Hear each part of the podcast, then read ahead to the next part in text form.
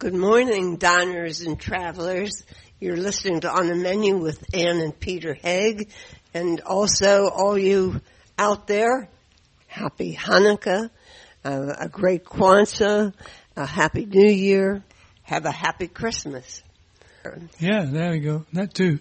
Yes. So, um, in honor of the splurging of the holidays, we've decided to do a little binge ourselves, uh, giving you an all liquid series of programs for the next two weeks, and some of them you'll find of great interest and certainly festive. And, and, fir- and first up, we l- we learned a lot we didn't know about the famous Caribbean spirit rum. Lots and lots of interesting information and some new products that certainly belong on your postprandial beverage. Postprandial beverage. That's a That's, that's a, a yeah, I don't even know what it means. and, and, and, and he, here's Ki- here's Kiowa with Kiowa Bryant, who knows a whole lot about rum. Welcome to On the Menu Radio, Kiowa Bryant. I- I understand cause, because you because you told us this that you and your sister have rather unusual names. Uh, this is this is very accurate. Uh, my sister and I uh, both were named after uh, songs that my parents heard in their hippie travels. Um, mine is Native American, and our middle names are both after Lord of the Rings characters. So There you go. they're a mouthful for sure, both of them. And you spend you spend your life peddling rum. I do. I Sounds, do. sounds like uh, a sounds like a hell of a job. Well, you know, um, the the rum runners, you know, were before my time, but we're still holding up the tradition of of rumming around with the rum. So, um, yeah, it's not a it's not a terrible life to have. I'm, I'm pretty fortunate. Well, we, we we were intrigued when we got a press release from you talking talking about some some of your rums and why they're unusual and why, as a result, they would make wonderful Christmas gifts. And I I have to tell you that the Christmas gifts you sent us are, are Uh, we're approaching the bottom of the bottle, and Christmas hasn't even come close yet. But, Yeah, it- but, well, are, mission accomplished. but we are we are enjoying something that tells us more about rum than Captain the the one that says Captain, Captain and Coke, and the the other one that's that's a white color, and you use it to make daiquiris, and they're buying up all the world's spirit companies. Yeah, sure, you're not there's- wrong there. Um, and, I mean, it's, that- there's a vast difference in what I understood rum to be, be like, and what exactly. these things like your products are. Well, th- so, so, Exactly. so two of the samples that we got re- it really intrigued me because I thought that rum was associated with the British West Indies, but it turns out rum is also a feature of the French West Indies, and particularly the island of Martinique. Absolutely, and Martinique uh, rum and Martinique in general is really what kind of piqued my interest um, in the rum category. Um, I uh, I was a bartender in Southern California for many years, and um, obviously uh, here, you know, we have great. We're we're close to Mexico. We have a great selection of agave spirits and tequila and mezcal. Um, and I found a I really enjoyed those spirits, but I uh, discovered rum agricole from Martinique, which is like you said, mu- much different than your traditional style of rum. Um, most rum is made from molasses. In Martinique, they make their rum from sugarcane juice. Um, it really has a more herbaceous, like Yes, herbal, grassy quality to it. Um, that really was super interesting to me and unlike anything I've ever tasted. Um, you know, if you've ever had cachaça, it's it's uh, in that similar vein, made from sugarcane juice. But the culture around rum agricole in Martinique is such a part of everything there and of the people, and it's absolutely right what you just said. Um, it's a totally, it's a it's it's almost like this um, unique bubble of discovery that um, it's its own little world and its own uh, eclectic.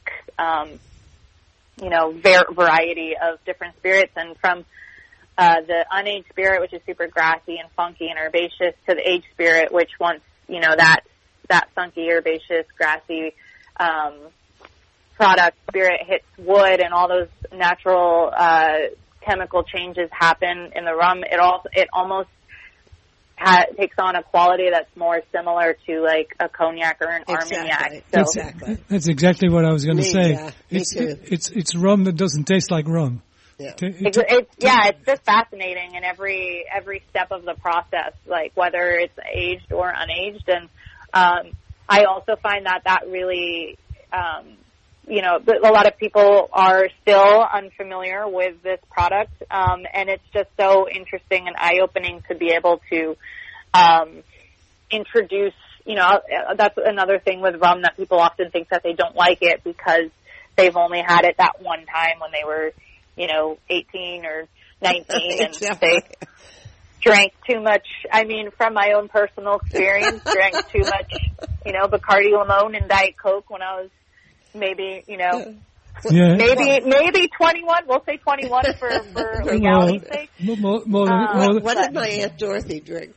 she she drank Ronrico, which was 150 proof,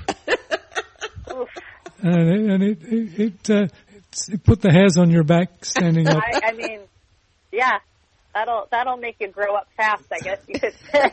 Now, now hold on before before I lose before I lose the other thought I wanted to get across. The other thing that's interesting, aside from the raw material used in these rums, is you're you're also using barrels. So you're in, you're introducing new flavors from both young and old barrels, and uh, I thought that was very Absolutely. interesting. And it's it's something that the Scotch producers have been doing for a long time.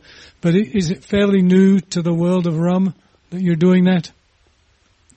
Um, not really. Um, I mean, we we really try and um, kind of to have a full like uh, to to create a parallel like a painter's palette of different options um, in order to have you know a full a full rainbow scale of colors to kind of create a beautiful painting, if you will, um, with the rum.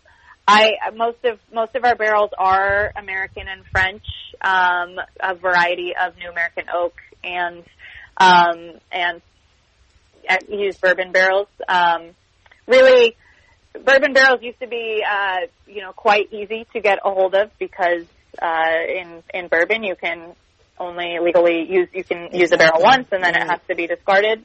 Um, a lot of beer companies are now buying up those barrels and using them quite a bit more, so they're not as available as they used to be, which Okay. you know could be seen as a misfortune. But for us, it just gave us like opportunity to use more uh, New American oak barrels and, and experiment with the chars.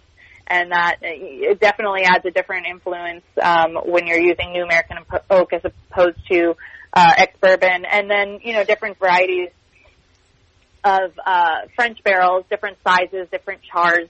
Um, we're using mainly uh, new French barrels, um, although we have done some experimenting with uh, with cognac and Calvados and Armagnac barrels in the past. Um, but yeah, I mean, you have such a wide variety of of different um, products, barrels to use that all, uh, like you said, add different influence and. Um, and it is. we it just is interviewed. We just interviewed um, people from Rogue Spirits in Oregon. Okay. Yep. And they they have their own um, um, Cooper. cooperage.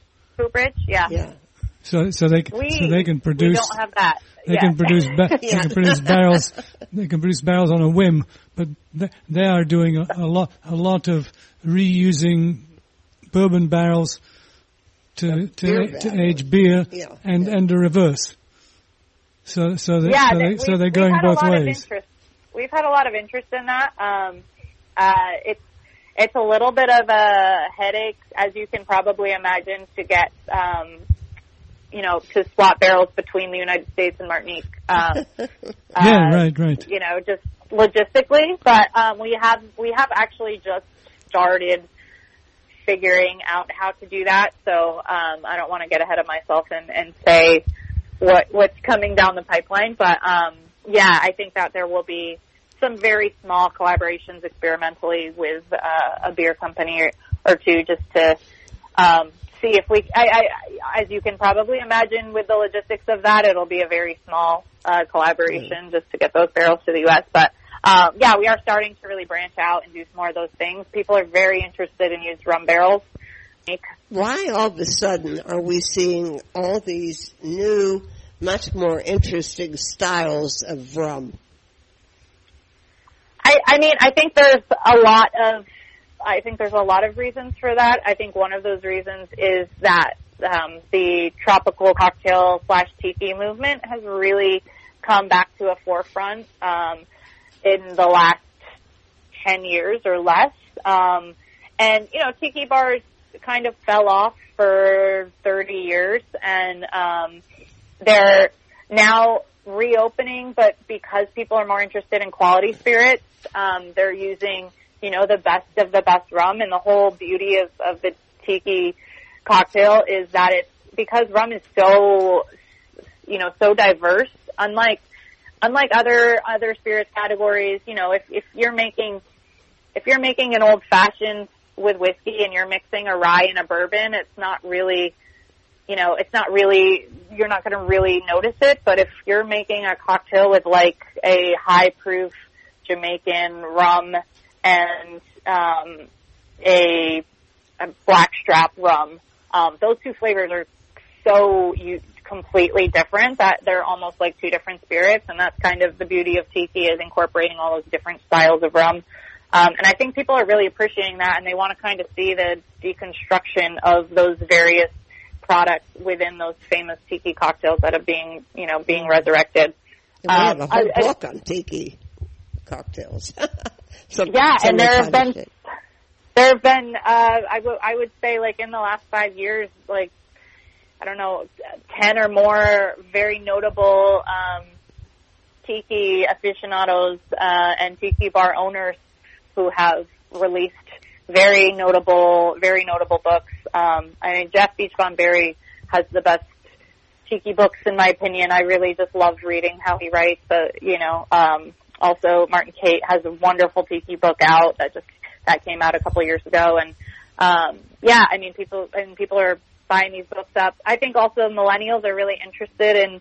Um, you know, new high quality spirits. They're not just wanting to like when I was in my early 20s, I was just constantly reaching for that same bottle that I was familiar with, but I feel like now, um, you know, our, now the younger generation is really wanting to try new things. Like every time they go back to the liquor store, they're going to try a different bottle instead of just going for what's familiar. So, um, I don't know. I think also the craft cocktail movement bartenders are, are really trying to be educated and bartenders and consumers. They want to be educated. They want transparency. They want to try something new. Um, they want to learn uh, about rum and especially aged rum because aged spirits in in the United States but around the world, you know, whiskey is is really popular and um, so why not try a different brown spirit. Um, sure. And there are a lot of options in rum, and they're also a lot more cost effective because the demand isn't there yet. So the fact that you can get a, a, you know a ten year old bottle of Martinique rum for under a hundred dollars, um, that's that's on you know in in in the whiskey world, it's pretty difficult to find some rarer ten uh, year old bourbons or ryes, even though it's not a you know that that was made just just round you know in the same country. So uh, well, hold hold on a second. Let's let's not leave let's not leave out the British collection. Oh, the British connection too, because Martinique, as we mentioned, is was was occupied by the French, but Saint Lucia, just down the road, was uh, was a colony of my native land, and there's someone there who's doing something very innovative with the chairman's reserve and some very Absolutely. some very interesting distilling methods being used there. Fill, yeah, fill so, us I in mean, on that one. A hop, skip, and a jump away. Uh, literally, it's uh, it's about a nine minute plane ride or a hour uh, boat ride from uh, south of Martinique is Saint Lucia, and um, there's only one distillery in Saint Lucia. Um, they don't actually really grow sugar cane in St. Lucia anymore. Um, so that molasses is uh, brought in from ma- mainly the Dominican Republic. Um, but uh, we there are in 2000, uh, 2016 our company Spiribam uh, bought St. Lucia Distillers, and it's it's just it's really a playground. Uh, all those things we were saying about the different barrels in Martinique rum um, in St. Lucia Distillers. Not only do we have a bunch of different barrel types, but we have four different stills. So um, the reason a lot of people, you know, think of Jamaican rum and they think of that what they call hogo, uh, high taste, really like funky rum is because of the pot stills that are used in Jamaican rum and the long fermentation. Um, we have three pot stills of St. Lucia Distillers and a column still, which just really expands our palette of creativity to to kind of, like I said before, paint a perfect picture. And that all really has to do with uh, the family before uh, the Bernard family and their their innovative vision to while a lot of other distilleries were buying up column stills to have more efficient uh, practices and creating more product at once. St. Lucia Distillers was buying up those their their you know discarded uh, pot stills and trying to create a collection of different stills so they could create different rums to blend together. And their philosophy was never about an age statement. A lot of people get hung up on numbers in all aspects of life.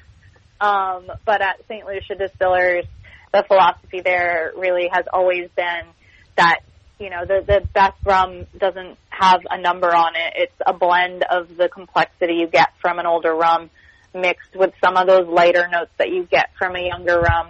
Um, cause honestly, like in the Caribbean, your, your, the aging is accelerated. Um, it, things become, uh, more flavorful, more darker and more tannic quickly, uh, because of the high humidity and the evaporation and the heat.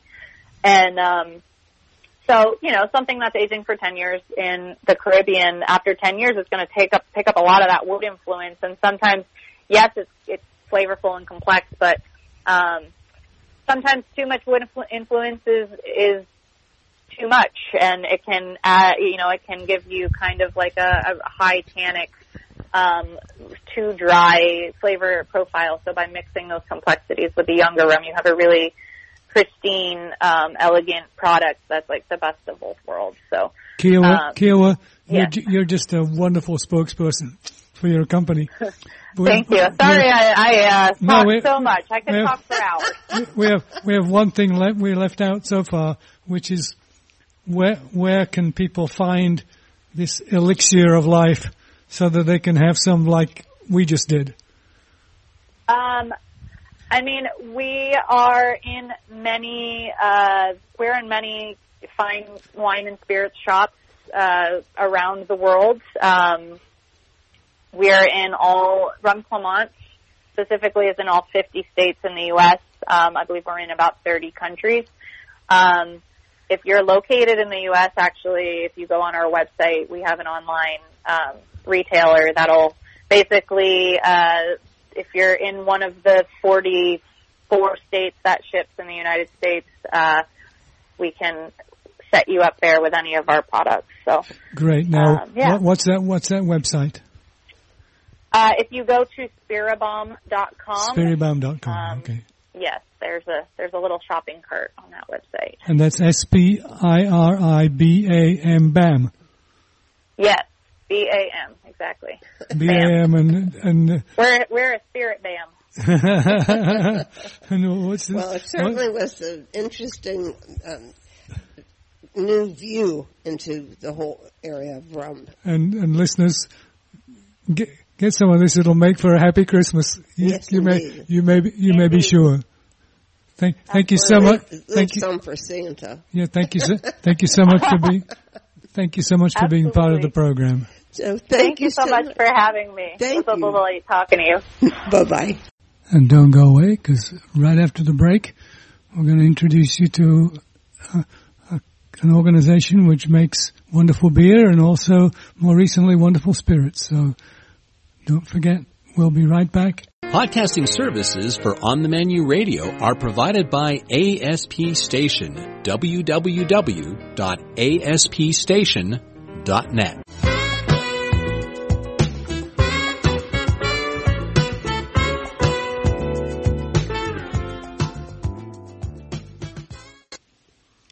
Welcome back. As promised, uh, we're going to take you into discussion with Rogue, well, it was Rogue Ales and, and now it's Rogue Ales and Spirits, talking to Dewey Weddington, who certainly knows uh, his his spirits. he, he, he knows his way around a bourbon. Oh, yeah, he does. A few, of- few of the variants that they produce right out there in Newport, Oregon. and you like them too. Yeah, yeah, sure do. Like like the beer too. They're they're they're all they're all round great guys, and here's their story about the spirit section of their business. Our next guest is calling us from Newport, Oregon, but I've news. I'm Al Roker, and I'm going to give you the But- forecast, the weather forecast for Newport, Oregon, and it's raining I bet you. and it's cloudy, and the visibility is about hundred yards. Well, we're, we're talking actually to per- per- Dewey Weddington. a, perf- a perfect place for Dewey Weddington to, t- to tell us all about dis- distilled spirits made in Oregon by a company that started out making beer. Right. Go, Rogue. go, go ahead, Dewey. Well, you got the weather correct. Absolutely. That's that's a classic day in Newport, which is, you know, and we'll talk more about it. But that's exactly why uh, making whiskey in Newport. It's a perfect location. It's that cool, damp weather for the kind of whiskey we want to make. It's it's perfect. So when we wake up and it's raining, we just kind of smile. When the sun comes out, it's a great way to finish the day, though. Is that like Scotland? I mean, with the same, you know, same conditions, weather conditions? Very, very similar. Exactly. Very, very similar, in fact. Now, I've never been Yeah. wetter or colder in my life. We were in the Western Highlands. Portland's not quite so far north, No. but uh, Not so far north, very similar climate. Our we did Right, uh, right. study for a number of years that our climate in Newport is almost identical to uh, the Speyside region of Scotland, which is of go. course one of the great uh, whiskey producers of the world. and you and you have wonderful water too, right? Yes, absolutely. Yeah. And you know, you you started out. Um, I, you- you read this this thing I sent your publicist. Um, we went to a cousin's wedding in uh, Newport, and just happened upon the opportunity, therefore, uh, to go to your Re- Rogue beer tasting room and uh, spot, and we we have a glass that we brought that we, that we still use. It's like a shot glass, isn't it? Yeah, it is. And guess guess what I used to taste the rogue spirits that came. Oh, you used it for this. Of course. spirits. Okay. What are you well, going to do? It's got well- to, you got to get the right flavor in all departments. So, uh, just do a, a, a brief background on this company. It's, it's known for handcrafting everything, right? Artisanal before Yes. anything was artisanal.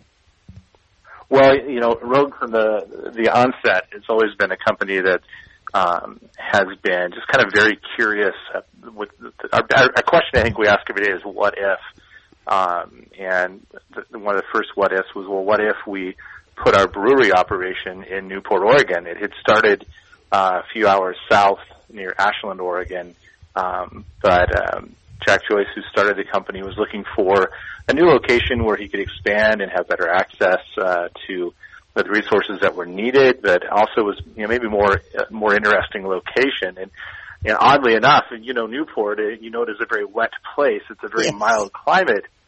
But Jack found himself trapped in Newport one day, uh, a little over 30 years ago, in a in a blizzard, which doesn't Oh, wow. happen on the Oregon coast very That's often, if ever. funny. Yeah, so he he was stuck there and just happened to be speaking uh, to a woman at a bar who uh, was uh, her name was Mo, and Mo owns uh, the famous Oregon's uh, Oregon's famous uh, restaurants on the coast called Mo's, and through that conversation, he ended up with a deal. Uh, to take over a building and move a small brewery in there and open a tap room. And so we've been in Newport, Oregon ever since. Of course, we've grown uh, you know, we've expanded greatly over the years to the, the facility that you were in, and depending upon how many years ago that was you were there, it continues to grow. And so we've been brewing there in Newport for just about 30 years now. And and if, as you noted, we we certainly are known around the country for creativity. Oh, and, it's fabulous. yeah. Now you you heard the sad story about Red Hook, right? Just the other day. oh, we hear stories like that. It seems like right now, a couple times a week. What happened? s- somebody bought them. Yeah. The, the giant world size brewing company headquartered, I think, in South Africa, actually bought Red Hook, which, and Red, Red, Red Hook was the first craft beer I think I, I drank after Sierra Nevada and Anchor Steam. Yeah. It's, Well- it's, it's a, it's a sad commentary, isn't it? It is. It's kind of the you know the state of craft brewing right now. There's a lot of a lot of big internationals uh, that are buying the craft craft breweries like us that have been around for a long time, and and uh, and those who are like us who are still fiercely independent. We're all looking for uh, new avenues and, and new ways to apply our craft and our techniques into products that are um, that are interesting, that follow the, the path that we took years ago, but provide something new and different and exciting for, for people that are looking for different types of beverages to uh, to enjoy. Yeah, it's not just Um, beverage; it's chocolates, it's cheese. It's, I mean, that's how the business um, uh, evolves nowadays. But if you're lucky, you get to keep control over, like, um, what's that, that the cheese we were just talking about, Mary Keehn. Oh, g- oh yeah, yeah. Yeah, she still has. Uh, Humboldt, Humboldt, Humboldt Fog, Fog, Humboldt yeah, Fog. she still has Ju- just down, just nicely down the road from you. exactly. In fact, you're not very far away from Rogue Creamery, I'll bet. Are you there? I'm here, yeah. Yeah. We're um, in, in Newport's a, a couple hour drive from the Rogue Creamery down Okay, down in right. Southern Oregon. Oh, we love those guys. Well, Oh, they're actually, fantastic. yeah, just one of the guys left, right? Yeah, one of the partners Yes, left. David, Yeah. I think. David, I'm, no, he's still there. We David's the one who's still there. Yeah. Grandma's. in Gremmels. Any, anyway, you, you, It's a nice So- part of the country. I wish we could come more often. We used No, to come a lot. but at so- some point in your history, you dis, you decided that stronger, stronger beverages were something you could do. Yeah. Talk, to us, talk to us a little bit about that, and also weave in there, if you like, the, the fact that you also make your own barrels. And I don't know of anybody else in the spirit business who makes their own barrels.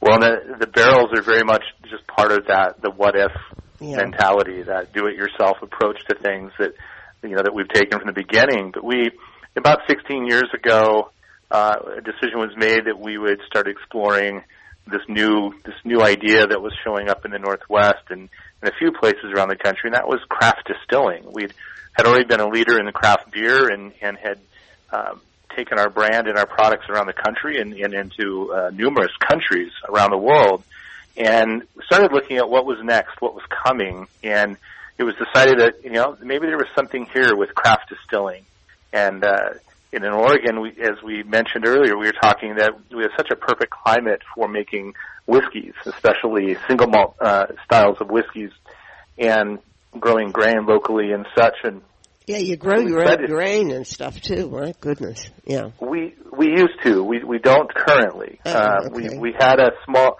We had a acreage that we were growing barley. We've grown a little rye, but we've decided or or found that as being a small producer that also ran a small farm just wasn't I good thought business that was bit, I thought that was a bit much. But of course, It was Cooperage, wonderful. Cooperage is, and we we were someplace in Europe where they they made their own uh, barrels. No, we, Or I hate to, contra- I hate to contradict you. It was Yalumba in South Australia, in the Barossa Valley in South Australia. Okay. You're, And, and they, they, Well, there's there's wrong. only um, there is no other craft brewery, distillery, farmer um, that makes their own barrels in, in the U.S. Uh, I don't know of any elsewhere that has kind of this this full circle effect of what we're doing. And on the barrel side, we started making barrels now about five years ago, and we've been making them exclusively from Garryana or Oregon oak.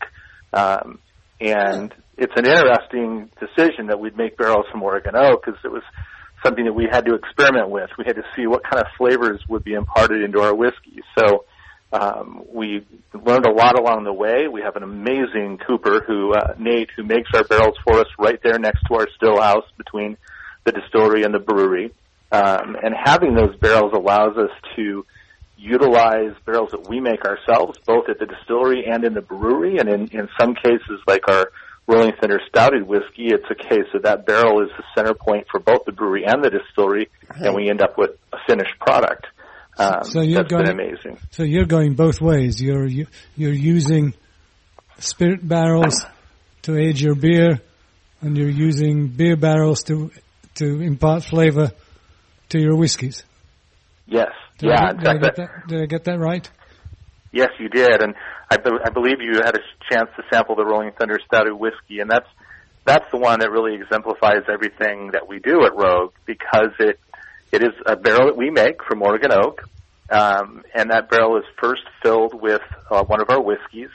That whiskey spends a year in the barrel. We t- take the whiskey out and then hold it in stainless steel, and then refill that barrel with our imperial stout Wow. and that's that stout's in there for nine months. We take the stout out, bottle that, and that is now releasing this year's version of Rolling Thunder Imperial Stout is releasing here very shortly. But when we take the stout out, we put the whiskey back in for two more years. Wow. And Yeah, okay. one thing that happens, obviously, is we extract all those flavors of that stout that soaks into the wood. But what we find with Oregon oak is Oregon oak doesn't have a lot of vanilla tones to it, so um, we don't get a lot of sweetness. We get more baking spices, spices and citrus. And so by putting the imperial stout in there, um, the sweetness from that beer then becomes part of the flavor profile of the whiskey. And uh, we were pretty excited this year when we submitted to competitions um, how incredibly well it did uh, around the country and actually also over in London. So um, we, we yeah, I found think uh, that's how I found out uh, uh, that you were making spirits as, as some, one of these competitions. Well, the, oh yes, The, the, the the funny thing about it is that the the Scots have always used exotic barrels, if you like, or used barrels to to to age their whiskies. But I always thought it was just because they were cheap. because because Sc- Scotsmen uh, are re- renowned for having short arms and long pockets. well, they they may have started for that reason, but then found uh, some pretty incredible flavors that come through.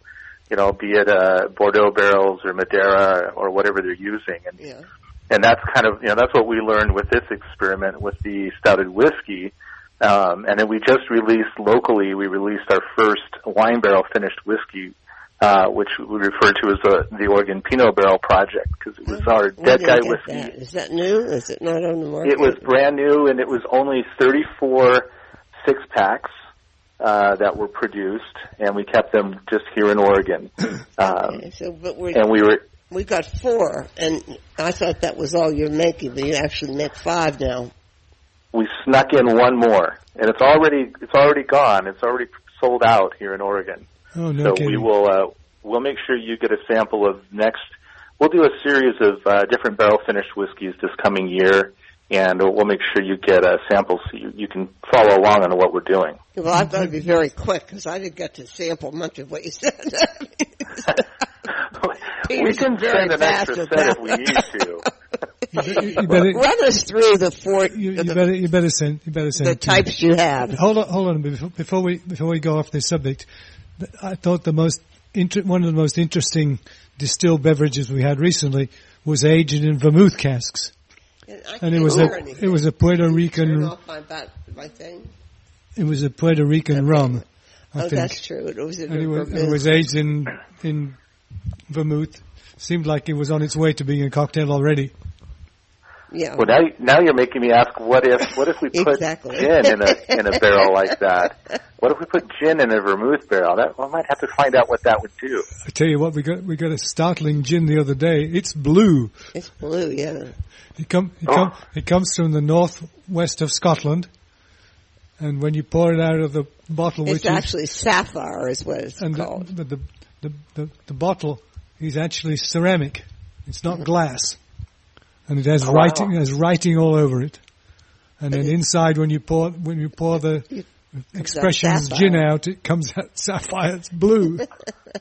So then you could That sounds a like fun. glass. Uh, Yeah. if, if you want to talk to them about their experience, we can put you in touch with we can put yeah. you in touch. They they said people mainly really were crazy about. It. They were a little concerned about the color to start with, but it turned out it was very popular. I don't generally like drinking or eating blue things, but that's all right. But, but, the, but the home of, the home of this distillery is far more remote than Newport, Oregon. yeah. And That's possible. Oh yeah, Do- oh yeah. do do you want to run us through the the four kinds? You you said something now about the um, uh, the latest one, but what about Dead Guy Whiskey? Why is it called that to start with? Oh, certainly. Well, it, if you know if you know Rogue uh, from the brewery side of the operation here, one of our well, our, our probably our single most iconic beer is Dead Guy Ale, Right. And we've been about making Dead Guy Ale for I believe about 28 years now, 28, Now, this- almost as long as we've existed. This is the, Um, this is the one do it. It's like eight percent alcohol. It's it's a little bit higher, but it's pretty mellow. It's a pretty mellow Maibock style ale. Uh-huh. uh, malty, uh, very smooth, easy. It pairs with so many different kinds of food. It's wonderful, um, and it's the beer that you know. I, I I've been fortunate to travel around the country uh, talking about our whiskeys and our gins, and everywhere I go, I meet people who say to me, "Boy, my very first craft beer was Dead Guy Oh, yeah. Dead Guy Ale." Um, so people know Dead Guy Ale from you know Maine, Vermont, down to Florida, across Texas to California, and all up and down the Midwest to the West Coast. So making the decision to, to uh, move into whiskey kind of started with you know what happens if we take this very malty beer and distill it. What kind of a whiskey would that make? well, it, you know, whiskey making a whiskey that uh, is made from a, Maibock type beer recipe is pretty unheard of. Uh, I think we're the only ones who do that. Um, so that has three different malts in it. It is 100% barley, so it would fall under American single malt. Um, but it takes all those flavors that people recognize in Dead Guy Ale, lots of uh, you know subtle coffee and cocoa and caramel tones, and this is kind of this nice, rich, easy drinking ale. And when what we found out is when you distill that and, and you age it a minimum of two years, about two and a half to three seems like a sweet spot for that recipe. You end up concentrating those flavors, so you end up with this whiskey that has uh, the coffee and cocoa tones, a hint of caramel, um, really easy drinking. But for a lot of a lot of whiskey drinkers, it's such an uncommon or uh, I guess an uncommon flavor for them because they're used to bourbon or rye or Yeah. more classic Scotch. Well, this one Um, best Oregon whiskey at the International Whiskey Competition. It's kind of an odd category, isn't it? It, we thought that was too. I we mean, were I would say thrilled. it's the only Oregon whiskey. We, yeah, luckily we have a, a, a number of distilleries in Oregon now, and most of us are making, or, or at least a good portion of us here are making single malts and, and moving that direction. But it did, and it has also won uh, gold at San Francisco International in I think 2018. That's a biggie. Uh, it's a biggie in Los Angeles at the uh, LA uh, competition as well. Um, it's done very well in London and and uh, other competitions. So it's one that is is a, a bit surprising to more classic whiskey drinkers because that flavor is so different. Um, but as you spend some time with it and um, sip on it, you find that this is just a, just such a nice, easy, lovely drinking whiskey that'll hold up beautiful in a cocktail. Um, but it's just a it's, just a new version, a new approach to American single malt, which is what's exciting about that category to us is we do have opportunities to make single malts a little bit different than is classically expected. Um, you and have that in itself is very rogue. Oregon single malt uh, also. Yes. Yeah, that's the next one we tried. Well, that one is uh, that one's five year aged, and And it got a gold medal in the 2018 World World Spirits Competition, which is a biggie. Yes, that was those those competitions always just make us smile, and, and they're they're a confirmation that what we're we're going down the right path. That decisions that we made, obviously in the case of that whiskey five years ago or more, were were good decisions. Um, they were the right way to go to start developing an expression of single malt coming from Oregon, from Newport, Oregon in particular. That whiskey is is wonderful to me because as you sip it, if you um, next time, we'll have to make sure you get some more to sample. Um, when you sip that, if you imagine yourself on that beach in Newport where you've been, and it's cool, there's a beach fire somewhere up the coast, so you smell a little smoke in the air, but you smell that sea air, that brininess, that churning of the Pacific that's happening in front of you. And in that whiskey, you get that sea air, that little bit of brininess, a little hint of smoke because we smoke a percentage of the malts, uh, of the barley that is with cherry and alder. So there's a fine line of smoke through it. And then aging a Newport helps is, is kind of a mellow process because it's so cool and damp there year round pretty much. Our whiskeys age slowly and gently, so they're in and out of the wood, more of kind of a, a well-paced marathon instead of a sprint. If we took that same whiskey to a warmer climate or even over the mountains back into the Willamette Valley here, it would be very different aging uh, approach to that whiskey, and it would taste different than it does. You're practically a poet, aren't you? A whiskey poet. well, I just enjoy whiskey, and it comes out of my head sometimes in in strange ways. you, you you should do something special on Burns Night. I like that idea. S- somebody, that. somebody, Yeah, that- somebody has that? somebody has one here. Somebody Yeah, has one somebody here. has it in Pittsburgh and, and Oakland. Yeah. Oh, uh, I'll why- have to go attend that. Yeah. What? What? what you, first, first thing to do is find out what when when was Robbie Burns' birthday. Yeah. Right. you got to have it on the right night, otherwise, otherwise you go straight to hell. So anyhow, and, and so you I have, better be careful here. I have two others now.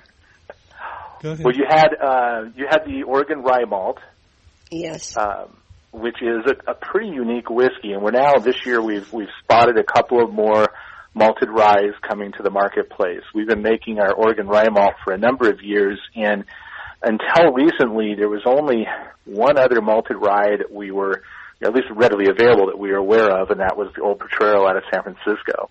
Um, so, you know, following the same thought process of you know making our other whiskeys is well, what if? What if we malted our rye instead of uh, you know going a more standard process? What if we blended some rye with barley, which is something we'd already been working with? So you end up with with that whiskey, you end up with a um, malted rye whiskey that is 52% rye and 48% barley, all malted.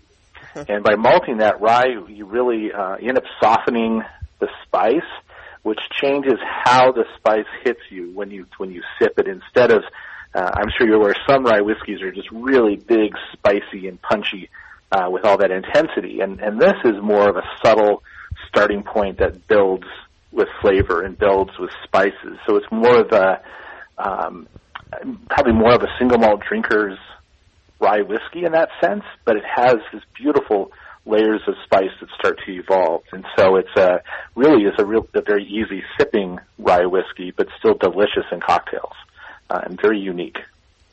Yeah. You you were you have a history of working in spirits, though, right? I well, I I come from spirits and sake and other category wine uh, and beer, um, but I've always been a whiskey drinker and worked with some of the best bartenders in the country over the years on recipes for other other products that I've worked with. And for me, whiskey's just been a personal passion. And coming to Rogue was ideal, just as the with the single malts were coming of age to where they should be, um, to be able to come and help uh, to continue to evolve them, work with our distiller and our team has been phenomenal. You sound like you're having a good time there, Dewey. Well, they, the- I, I, I was I was on your website. I checked out uh, where can you get beer, rogue beer close to you. But is the, is the same thing there on your website for, for the whiskeys as well? There is not. Unfortunately, that's a we have better access to data on our beer than we have on our whiskey right now. Hopefully by fall we'll be able to have that resolved Okay, and you'll be able to get on there. But we're we're pretty available in most major markets around the country at Right. this time. All right. Well, Dewey, thank you so much for, for joining us. You you you made us happy when when you when you sent your product. We you made us happy before we knew you. And now we Wonderful. like, now we like you a lot, especially if you send your new product. Mm-hmm. Well, I I think I can make sure you keep liking me. I'm Okay. well, teasing you. Well, keep, But it's, Keep- it's keep you're on- fun to talk to, Yeah, so it'll be fun talking to you again. keep on keep on doing keep, keep on doing what you're doing. It's amazing I the stuff that you think of and if you started with the what ifs. Yeah, it's amazing. Exactly. Okay, Dewey Weddington, we're talking about Rogue Spirits, or it's now called Rogue Ales and Spirits, and it's a wonderful brand, and we've we've loved it for a long time. So And it's a, and it's a great story too. a great story. Thank Thank you very much. Appreciate it. Great talking to you. Podcasting services for On the Menu Radio are provided by ASP Station. www.aspstation.net.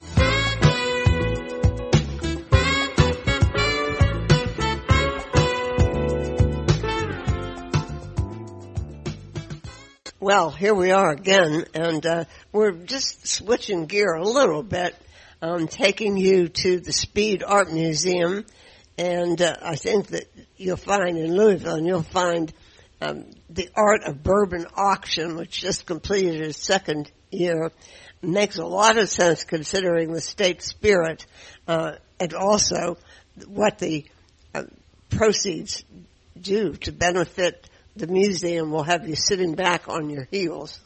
Is that the term? I'm not sure. Well, we'll, we'll, we'll, we'll, we'll let it pass. okay. So, so, so here's, uh, Stephen Reily, who's is- the director of, of the the, muse- Speed Art Museum in Louisville, Kentucky. one or more in their portfolio, they've been acquiring them. I, But again, we were the support from them was was truly amazing. Um, for example, that included from um, the Beam Suntory family alone a bottle of Private Select Maker's Mark, um, together with an original artwork um, commissioned by Dale Chihuly, originally Oh, for really? placement at the at the distillery in Loretto, Kentucky, um, as well as other barrels from them. Brown Forman um, contributed numerous bottles from a Baccarat bottle of Woodford Reserve to some very exclusive bottles of Old Forester's birthday bourbon. Um, the list went on and on, and we were um, again we're just deeply gratified by the role of the distilleries in supporting their home state's great museum. Uh, many of them also contributed experiences that were highly sought after. Yeah, the Maker's Mark. Barrel included a dinner cooked by Maker's award-winning chef with Rob and Bill Samuels. Yeah. And we had other ex- exclusive experiences like that. Yeah, that's, I mean, that's a, a winner too. I think you, you've landed a great repeatable uh, fundraiser. My goodness. Yeah. Well, we hope you'll visit us next year. Yeah, how do you, uh, Yeah, we'll bring our checkbook too, right? yeah. what about your, um, uh, the invitation list? How do you get on the mailing list for this? Um, well, it's, it sells out, so um, people Mhm. should be looking for updated information on the Speed Museum's website, um, and they can communicate us with us with us directly about that. We are working to um, actually keep the um, auction um, to a manageable number. Um, the excitement in the room is palpable and kind of electric, and we want to keep that energy, which probably means fewer than 200 people. Wow. Um, we've been promoting it, of course, with our partners at Bourbon and Beyond. Um, and also for people who can't get into the room, there's an online auction. So Right. some of the most exclusive um, and high-priced items were available to bidders online as well. Wow. Yeah, I mean, I, I, I, really feel like I have connections uh, to Louisville. The when we founded Women Chef and, Restaur- and Restaurateurs way way back, um, uh, we used a management company from Louisville um, to, to manage the organization, and um, yeah, and and she eventually, this the woman we dealt with, came on to do something with government. I don't remember who. Then I also had you have a fabulous uh, photographic archive there, and um, I, I I was working on a project to establish a photographic archive in Pittsburgh, and uh, they sent uh, one of their um, curators as a consultant Yeah. and he was he he didn't tell me this, but he was six foot five by way of identifying him. It's um. I'm glad you know about it. That archive is located directly next door to the Speed Museum at Really? the University of Louisville's Ekstrom Mhm. Library. you know, I've never It's been an incredible Louisville. resource. We've exhibited their works here at the museum before. Works from that collection. Oh, it's But, fabulous. but the end of the story was he was so tall he banged his head. in the parking Oh, lot, no. and we spent the morning in the emergency room of the hospital. Well, you know, um, two of the well, we ended up selling two bottles that have a Pittsburgh origin story Mhm. um, that belong to the um, uh, um, Richard um, to the Mellon family. Oh, yeah. Sure, Um, sure. bottles of Overholt rye made in 1909 when the Overholt distillery was owned by the Mellons together with Henry Clay Frick. Right. Oh, no kidding. Right. Okay. Those barrels eventually were put during Prohibition into the Mellon basement, and after Prohibition they were bottled privately with labels that identified the year of their creation. Um, those bottles remained in the Mellon basement until the death of Richard Mellon Scaife, Oh, right. um, in which several cases were found, and a generous support of the museum bought uh, a, a, a lot of them at auction at Christie's. Yeah, He eventually know- donated one bottle to us, and when we had two competitive bids at fourteen thousand dollars, he generously gave an additional bottle so we could tell, sell two of them at that price. I remember reading this story. It's a great story. You have some such a good sense of connection where all of this activity makes a lot of sense. I mean, it's wonderful. I really congratulate you on on being. I don't know. Um, what what would you call it? Creative. You know, I'm not a lifelong museum professional. I'm an entrepreneur by profession, and I've only been running a museum for the last two and a half years. So maybe Okay. that's so ability to see new business opportunities to support the arts. hey, That's all, all- good. all, you- all you all you need is another umpteen billion dollars, and you can run for president. All right. Maybe I should start a distillery. that could be too. Well, that, We have a lot of those craft distilleries stuff going. We just interviewed the people at the Rogue Distillery in, in um, uh, Oregon. Oregon, and uh, and we yeah, they're doing great guns too. It's um, Yeah. yeah. So it's a it's an ongoing. And the support we got from some of the large companies, which is really important, but it's also meaningful that we sold bottles from many of the startups, including groups like Kentucky Owl, um, whose founder Dixon Dedman was at the auction, and there are a number of smaller um, distilleries that are um, creating, you know, important profiles. Of course, they all hope to be the next Pappy Van Winkle, and we've enjoyed selling their products at the auction. Peerless is another one. Um, they're they're starting up like um, like nobody's business in Kentucky. Rabbit Hole is another. Oh yeah, rabbit hole. I do. Yeah. Well, w- w- when's when's the date next year?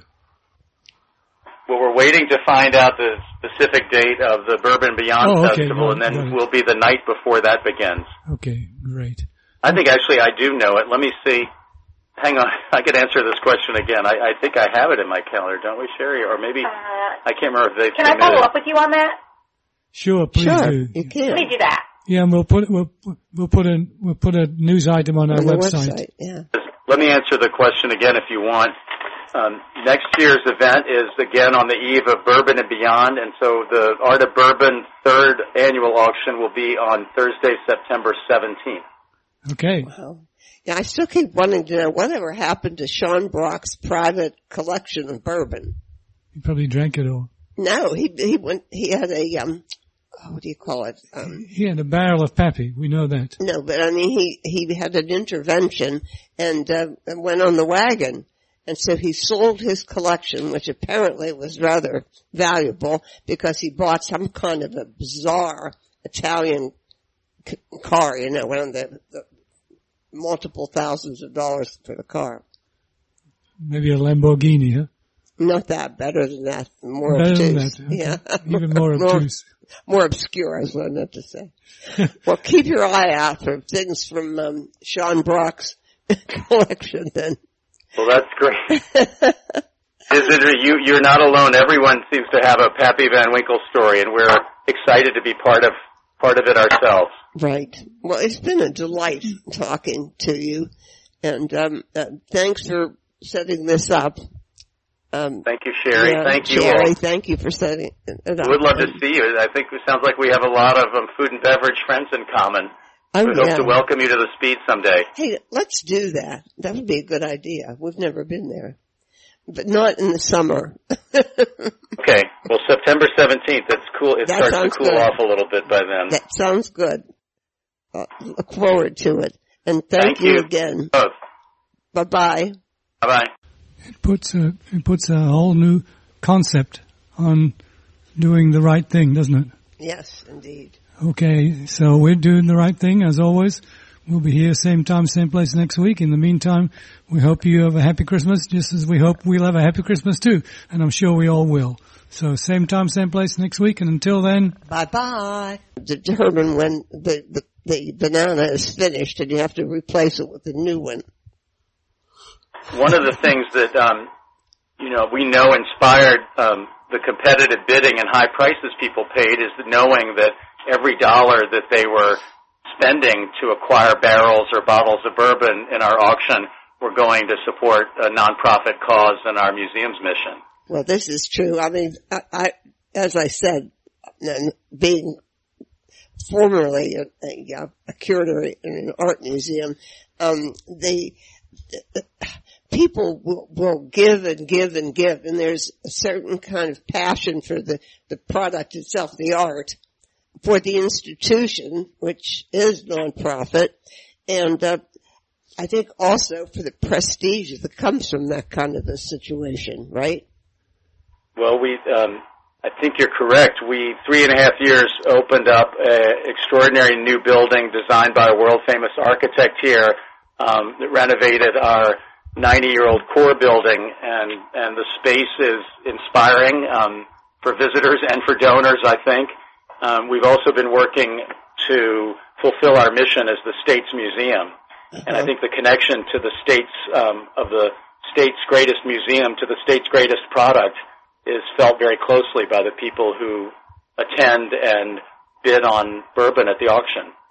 Right. Now, I mean, do you have a steady stream besides Julian of, of, um, the, this league of, of, oh, sure, yeah, sure, they're all listed. And the distilleries that participated were, um, we were deeply gratified and impressed. Um, to be honest, we um, the distilleries and uh, that that made contributions or gifts of, of bourbon and barrels for us to auction include every major, almost every major distillery that's active in Kentucky, um, from Beam Suntory to um, Brown Forman, um, on and on, um, Buffalo Trace. Yeah, we've we've interviewed a lot of these people, like the people at Michter's. Michter's, exactly. Angels Envy. Angels Envy, we've interviewed them too. It's funny. Did, did you ever hear the story about Angels Envy? Well, which how, um, how tell he, me how, he, how, he, how he got how he got started. The the the old, the old man Henderson, Uh, along in his career, was responsible for the launching of Woodford Reserve. That's right. Many many people's favorite bourbon, but then he reti- he retired. But his son decided to get into the whiskey business, so he talked his father into helping him to get started. So yeah, the Hendersons came to the Art of Bourbon auction this year after they won an award in Bardstown that same evening. Really? Yeah, Lincoln Henderson we honored at the museum at a different event this year. He'd been the master distiller, as you mentioned, at Brown Forman, and then another friend of the museum backed him in launching Angel's Envy before it was sold to Bacardi. Yeah. I, oh, so, so, so somebody somebody bought Angel's Envy from from the Hendersons. Yes. I don't, Bacardi I did. I don't think we knew that. A, a, there's a lot of that movement going on, isn't there? I guess. Yeah. Everybody in the liquor business wants wants to wants to clamp onto a good thing. Yeah, all of the big spirits companies want in on bourbon. And right. if they don't have one or more in their portfolio, they've been acquiring them. I, but again, I, we were the support from them was was truly amazing. Um, for example, that included from um, the Beam Suntory family alone a bottle of Private Select Maker's Mark, um, together with an original artwork um, commissioned by Dale Chihuly, originally oh, for really? placement at the at the distillery in Loretto, Kentucky, um, as well as other barrels from them. Brown Forman um, contributed numerous bottles from a Baccarat bottle of Woodford Reserve to some very exclusive bottles of Old Forester's birthday bourbon. Um, the list went on and on, and we were um, again we're just deeply gratified by the role of the distilleries in supporting their home state's great museum. Uh, many of them also contributed experiences that were highly sought after. Yeah, the Maker's Mark Barrel included a dinner cooked by Maker's award-winning chef with Rob and Bill Samuels. Yeah. And we had other ex- exclusive experiences like that. Yeah, that's, I mean, that's a, a winner too. I think you've, you've landed a great, repeatable uh, fundraiser. My goodness. Yeah. Well, we hope you'll visit us next year. Yeah. How do you? Uh, Yeah, we'll bring our checkbook too, right? yeah. what about your um uh, the invitation list? How do you get on the mailing list for this? Um, well, it's, it sells out, so um, people Mhm. should be looking for our updated information on the Speed Museum's website, um, and they can communicate us with us with us directly about that. We are working to um, actually keep the um, auction um, to a manageable number. Um, the excitement in the room is palpable and kind of electric, and we want to keep that energy, which probably means fewer than 200 people. Wow. Um, we've been promoting it, of course, with our partners at Bourbon and Beyond. Um, and also for people who can't get into the room, there's an online auction. So Right. some of the most exclusive um, and high-priced items were available to bidders online as well. Wow. Yeah, I mean, I, I, I, really feel like I have connections uh, to Louisville. The when we founded Women Chef and, Restaur- and way way back, um, uh, we used a management company from Louisville um, to, to manage the organization, and um, yeah, and and she eventually, this the woman we dealt with, came on to do something with government. I don't remember who. Then I also had you have a fabulous uh, photographic archive there, and um, I, I I was working on a project to establish a photographic archive in Pittsburgh, and uh, they sent uh, one of their um, curators as a consultant Yeah. and he was he didn't tell me this, but he was six foot five by way of identifying him. It's um I'm glad you know about it. That archive is located directly next door to the Speed Museum at the University of Louisville's Ekstrom. Library. you know, I've never It's been an incredible Louisville. resource. We've exhibited their works here at the museum before. Works from that collection. Oh, it's But, fabulous. but the end of the story was he was so tall he banged his head. in the parking Oh, lot, no. and we spent the morning in the emergency room of the hospital. Well, you know, um, two of the well, we ended up selling two bottles that have a Pittsburgh origin story Mhm. um, that belong to the um, uh, um, Richard um, to the Mellon family. Oh, yeah. Um, bottles of Overholt rye made in 1909 when the Overholt distillery was owned by the Mellons together with Henry Clay Frick. right, Oh, no kidding. right. Okay. Those barrels eventually were put during Prohibition into the Mellon basement, and after Prohibition they were bottled privately with labels that identified the year of their creation. Um, those bottles remained in the Mellon basement until the death of Richard Mellon Scaife, Oh, right. um, in which several cases were found, and a generous support of the museum bought uh, a, a, a lot of them at auction at Christie's. Yeah, He eventually donated one bottle to us, and when we had two competitive bids at fourteen thousand dollars, he generously gave an additional bottle so we could tell, sell two of them at that price. I remember reading this story. It's a great story. You have some such a good sense of connection where all of this activity makes a lot of sense. I mean, it's wonderful. I really congratulate you on on being. I don't know. Um, what what would you call it? Creative. You know, I'm not a lifelong museum professional. I'm an entrepreneur by profession, and I've only been running a museum for the last two and a half years. So maybe Okay. that's so ability to see new business opportunities to support the arts. hey, That's all, all- good. all, you- all you all you need is another umpteen billion dollars, and you can run for president. All right. Maybe I should start a distillery. that could be too. Well, that, We have a lot of those craft distilleries stuff going. We just interviewed the people at the Rogue Distillery in, in um, um, Oregon. Oregon, and uh, and we yeah, they're doing great guns too. It's um, Yeah. yeah. So it's a it's ongoing. mention the support we got from some of the large companies, which is really important, but it's also meaningful that we sold bottles from many of the startups, including groups like Kentucky Owl, um, whose founder Dixon Dedman was at the auction, and there are a number of smaller um, distilleries that are um, creating, you know, important profiles. Of course, they all hope to be the next Pappy Van Winkle, and we've enjoyed selling their products at the auction. Peerless is another one. Um, they're they're starting up like um, like nobody's business in Kentucky. Rabbit Hole is another. Oh yeah, rabbit hole. I do. Yeah. Well, w- w- when's when's the date next year?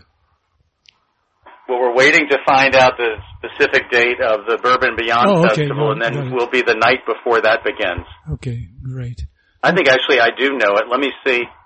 Hang on, I could answer this question again. I, I think I have it in my calendar, don't we, Sherry? Or maybe Uh, I can't remember if they've can I follow it. up with you on that? Sure, please Sure, do. you can. Let me do that. Yeah, and we'll put we'll we'll put a we'll put a news item on our On the website. website, yeah. Let me answer the question again if you want. Um, next year's event is again on the eve of Bourbon and Beyond, and so the Art of Bourbon third annual auction will be on Thursday, September 17th. Okay. Wow. Yeah, I still keep wanting to know whatever happened to Sean Brock's private collection of bourbon. He probably drank it all. No, he he went. He had a um, oh, what do you call it? Um, He had a barrel of Pappy. We know that. no, but I mean, he he had an intervention and, uh, and went on the wagon, and so he sold his collection, which apparently was rather valuable because he bought some kind of a bizarre Italian c- car. You know, one of the, the multiple thousands of dollars for the car. Maybe a Lamborghini, huh? Not that, better than that, more Better than that. okay. Yeah, Even more obtuse. more obscure is what I meant to say. well, keep your eye out for things from um, Sean Brock's collection. Then Well, that's great. Is it, you, you're not alone. Everyone seems to have a Pappy Van Winkle story, and we're excited to be part of part of it ourselves. right. Well, it's been a delight talking to you, and um, uh, thanks for setting this up. Um, Thank you, Sherry. yeah, Thank you Sherry, all. Thank you for setting it up. We would love to see you. I think it sounds like we have a lot of um, food and beverage friends in common. We hope yeah. to welcome you to the speed someday. Hey, let's do that. That would be a good idea. We've never been there, but not in the summer. Okay. Well, September 17th. It's cool. It That starts to cool good. off a little bit by then. That sounds good. Uh, look forward to it. And thank, Thank you. again. Both. Bye bye. Bye bye. Well, there you go. Uh, we hope we hope you enjoyed this liquid bonanza. And remember, we'll have a, another liquid bonanza again next week. In the meantime, we hope you'll have a wonderful Christmas holiday, just as we intend to. And uh, as we always do when we when we finish up the program, what do we say, sweetheart? Bye bye.